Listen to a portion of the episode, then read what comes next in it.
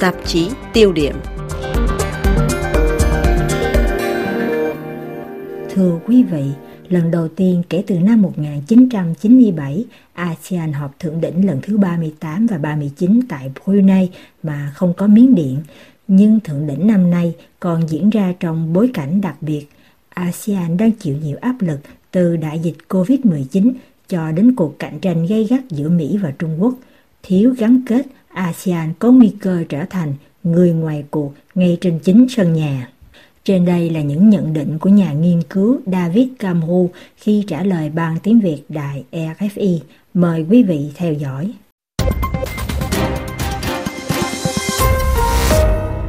E RFI tiếng Việt xin kính chào giáo sư David Camru.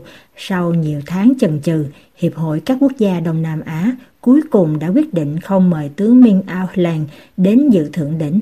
Phải chăng quyết định này được ASEAN đưa ra là do áp lực từ Hoa Kỳ và Liên hiệp châu Âu như lời tố cáo của Miến Điện, hay còn có một thiện chí nào đó từ khối ASEAN muốn chấm dứt cuộc khủng hoảng chính trị tại Miến Điện? Je crois que les deux explications euh, sont valables. Tôi nghĩ hai giải thích này đều đúng cả. Rõ ràng là có một áp lực từ Mỹ và Liên hiệp châu Âu liên quan đến sự hiện diện của ông Min Aung Hlaing. Nhưng còn có sự bực tức từ phía ngoại trưởng hai nước Indonesia và Malaysia đối với tập đoàn quân sự Miến Điện. Ông Min Aung Hlaing khi đến dự một cuộc họp thượng đỉnh hồi tháng 4 năm nay đã chấp nhận một đồng thuận 5 điểm Vài tháng sau đó, vào tháng 8, ASEAN đã bổ nhiệm một đặc sứ, vốn là Thứ trưởng Ngoại giao của Brunei, với một điều kiện là người này có thể đến Miến Điện, không chỉ gặp lãnh đạo Miến Điện mà còn tiếp xúc với cả bà Aung San Suu Kyi và nhiều thành viên khác của phe đối lập dân chủ hiện đang bị cầm tù. Tuy nhiên, tập đoàn quân sự Miến Điện không cho thấy có một cử chỉ thiện chí nào. Họ từ chối cho gặp bà Aung San Suu Kyi nhưng đó còn là do thái độ ngoan cố của phe quân sự. Họ thậm chí không chấp nhận gửi một đại diện phi chính trị đến dự thượng đỉnh ở Brunei. Do vậy, không có một đại diện Miến Điện nào cả.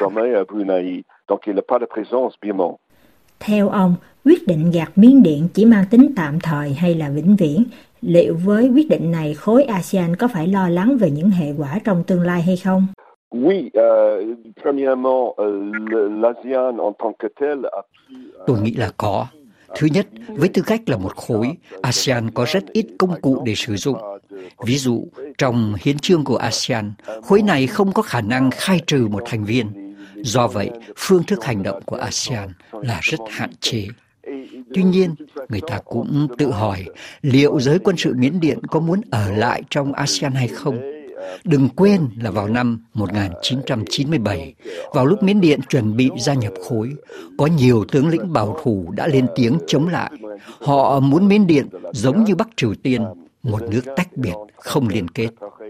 Dù sao đi nữa, người ta có cảm giác là giới quân sự đang đi ngược lại ý kiến của ASEAN.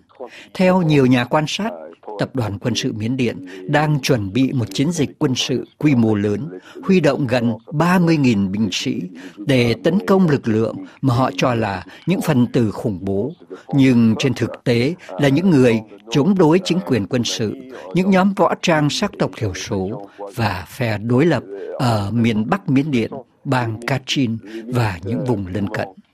Người ta có cảm giác là giới quân sự Miến Điện không muốn một giải pháp chính trị Bằng mọi giá, họ tìm cách giải quyết cuộc khủng hoảng bằng quân sự. Và tình hình hiện nay ngày càng đi đến gần một cuộc nội chiến.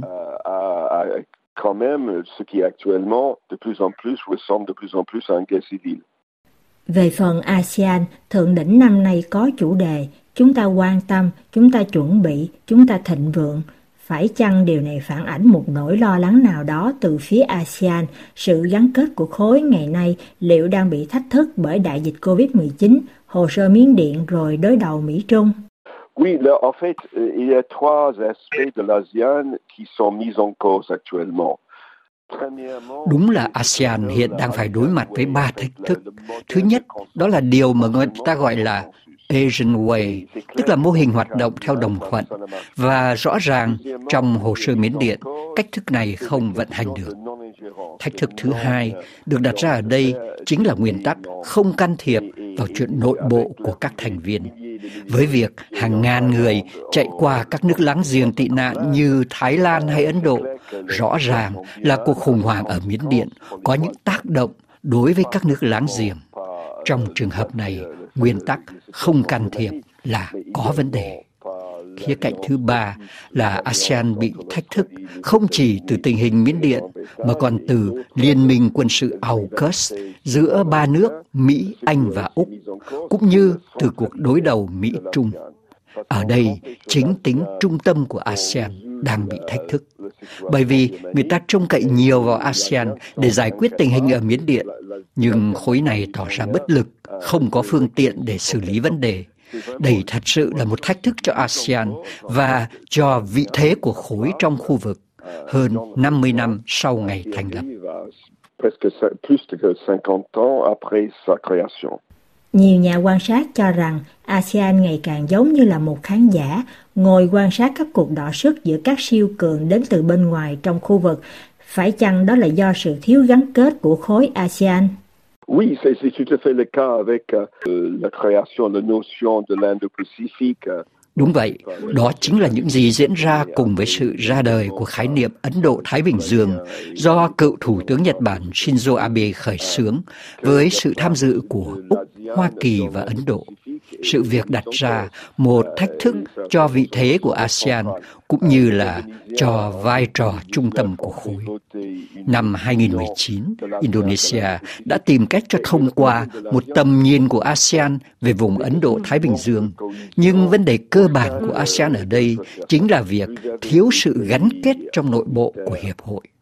Ở đây, người ta có những nước chuyên chế như Việt Nam chẳng hạn, những nước dân chủ, cho dù là cũng có những vấn đề như Indonesia, Philippines, hay còn có những nước có tập đoàn quân sự độc tài cứng rắn như Thái Lan.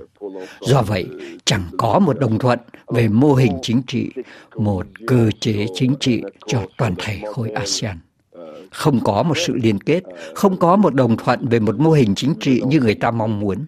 ASEAN mỗi lúc gặp nhiều khó khăn hơn, nhất là trong bối cảnh một cuộc đối đầu Mỹ-Trung ngày càng gay gắt. ASEAN đúng là đang rơi vào tư thế của một khán giả. Vậy phải chăng việc căng thẳng gia tăng trong khu vực còn có một phần trách nhiệm của ASEAN như lời chỉ trích của một số nhà quan sát? L'ASEAN n'est pas responsable de monter des, des tensions, c'est la, ASEAN không có trách nhiệm gì trong việc gia tăng những căng thẳng. Chính những áp lực từ Trung Quốc đối với Hồng Kông và Đài Loan đã làm căng thẳng bùng lên, cũng như là những đòn trừng phạt của Trung Quốc nhắm vào Úc chẳng hạn.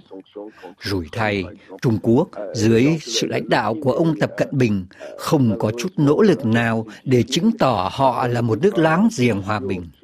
Thế nên ASEAN cảm thấy bị đe dọa bởi vì về mặt quân sự, các nước trong ASEAN như Indonesia hay Philippines không có những phương tiện hải quân để đối phó với những cuộc thâm nhập của các nhóm dân quân biển Trung Quốc.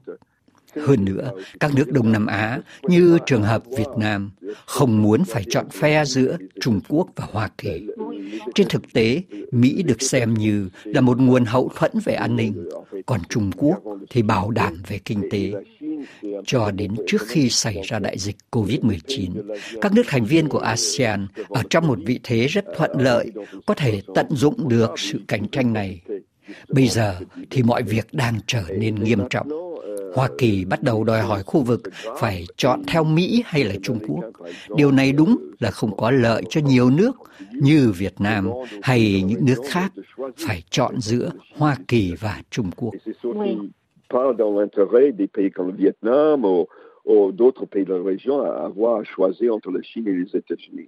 Như vậy, điều này có nghĩa là các nước ASEAN một ngày nào đó có nguy cơ phải chọn phe. Le, le risque est, euh, est, est une fracture au sein de l'ASEAN. Vous avez les pays Nguy cơ ở đây chính là sự chia rẽ trong nội bộ khối. Có những chế độ như Campuchia, Lào thì thân với Trung Quốc, rồi có những thành viên như Việt Nam hay Indonesia không thân với Trung Quốc và cũng không chống, nhưng tỏ ra ngờ vực Trung Quốc. Chính vì vậy mà Nhật Bản và Hàn Quốc có một vai trò quan trọng trong khu vực. Nhật Bản luôn là nhà cung cấp hỗ trợ và phát triển, nhà đầu tư hàng đầu trong vùng. Hàn Quốc cũng đóng góp một vai trò hỗ trợ các nước Đông Nam Á có những phương cách hành động giữa Mỹ và Trung Quốc, nhất là trong lĩnh vực kinh tế. Trên thực tế, phương thức hoạt động của các nước Đông Nam Á gần giống như là một trò chơi cân bằng, sử dụng cùng lúc nhiều lá bài.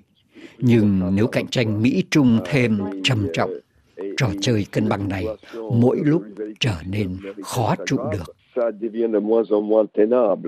Trong bối cảnh này, liệu ASEAN trong tương lai có còn là một tác nhân quan trọng trong vùng châu Á-Thái Bình Dương? Oui, l'ASEAN est toujours un avenir parce que le, le force de l'ASEAN, c'est que Đương nhiên ASEAN vẫn có một tương lai bởi vì thế mạnh của khối chính là luôn nỗ lực tạo ra một sự tin tưởng. Người ta hay quên là vào năm 1967, vào thời điểm thành lập khối ASEAN, ngay giữa thời kỳ chiến tranh lạnh, có những cuộc đối đầu, những căng thẳng về tranh chấp lãnh thổ. Thế nhưng ASEAN đã tạo dựng thành công một bầu không khí tin tưởng giữa các nước thành viên, hoạt động theo phương thức đồng thuận. Chính vì thế, trường hợp Miến Điện là nghiêm trọng. Dưới tướng lĩnh quân đội không tham gia cuộc chơi, tức là tạo ra một sự tin tưởng cho các thành viên láng giềng. Nhưng tôi cũng nghĩ rằng ASEAN không có giải pháp thay thế cho các nước Đông Nam Á. Việc tạo ra một không khí tin tưởng giữa các nước cho phép phát triển mạnh về kinh tế, trở nên giàu có hơn như trường hợp của Việt Nam. Khi Việt Nam gia nhập ASEAN năm 1995 sau công cuộc đổi mới, đó là bước đi thứ hai để Việt Nam trở thành một quốc gia bình thường, quan trọng trên trường quốc tế. Đó chính là nền tảng để tạo ra bầu không khí cho phép Việt Nam giống như những nước khác của ASEAN biết đến những phép màu kinh tế và tăng trưởng. Tôi nghĩ rằng ASEAN vẫn luôn giữ vai trò này, nhưng người ta cũng thấy có những hạn chế của mô hình khi các nước thành viên không thực hiện các quy định trong cuộc chơi của cả nhóm. ERFI tiếng Việt xin cảm ơn giáo sư David Camus, giáo sư trường khoa học chính trị Songpo Paris.